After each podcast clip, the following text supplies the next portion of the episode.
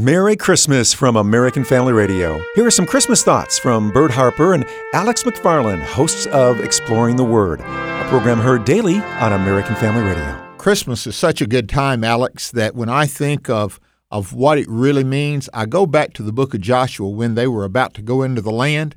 They had left all the wandering, they had left Egypt, and on the other side of that river was a place called Bethlehem. Now, they did not know the importance of it. Micah hadn't even shared his prophecy yet. But there in Bethlehem, what was the importance of the land? That's where Bethlehem was. That's where the Messiah would come.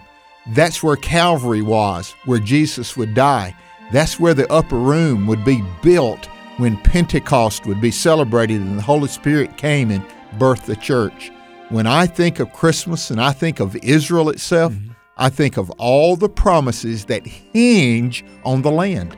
Well, you know, the gospel is about a, a, land and a people and a message, and it's about a Savior. And so much of what uh, world history revolves around comes out of this place that we call the Holy Land.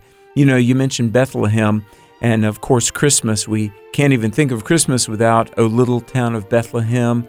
And uh, it, it means house of bread. Bethlehem means house of bread. Micah 5, verse 2, a thousand, uh, well, I mean, half a millennia before Jesus was born, Micah prophesied that the Savior would come from Bethlehem. House of bread. John 6, 35, Jesus said, I'm the bread of life. Isn't that appropriate?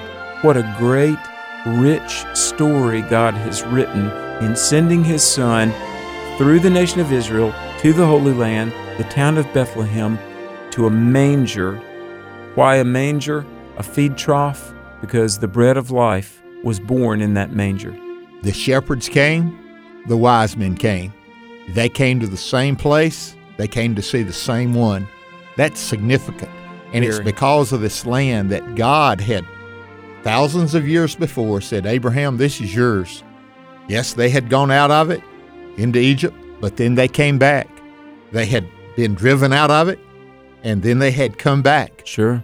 God had a purpose, and the purpose was redemption. Amen. You know, when it was my privilege about two years ago to uh, go to the Holy Land, and we went to a place called Shepherd's Field, where the the shepherds that were really a fairly low, not very well esteemed part of society, but the shepherds heard about the Good Shepherd, and I thought about this: they were raising lambs that would be sacrificed in the temple and they were the first to hear about the one that John would call the Lamb of God who takes away the sin of the world.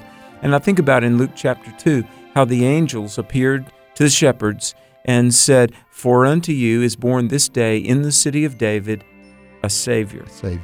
When I looked out across the area and the tour guide said that is traditionally what is known as Shepherd's Field, my heart was so moved to think about one of the most important moments in world history took place right here the birth of Jesus, and the proclamation of it. And you do not separate our redemption from the Savior, nor do you separate it from the location that God ordained that this is where this will all begin.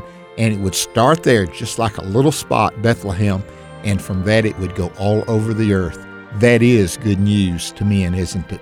Well, it really is. It's the greatest news of all. And you know, it's really good news to know that Jesus is as close by as a prayer. It's on billboards, it's on bumper stickers, but wise men still seek him. And just as they came, and the shepherds said, Let us now go, even to Bethlehem. The time to come to Christ is now, not later, but now. And he is as close by as a prayer. And if you call on the name of the Lord, he will save you, he will hear you, he will respond. That's Christmas Thoughts from Bert Harper and Alex McFarland. American Family Radio invites you to receive the greatest gift ever this Christmas. Merry Christmas to you and yours.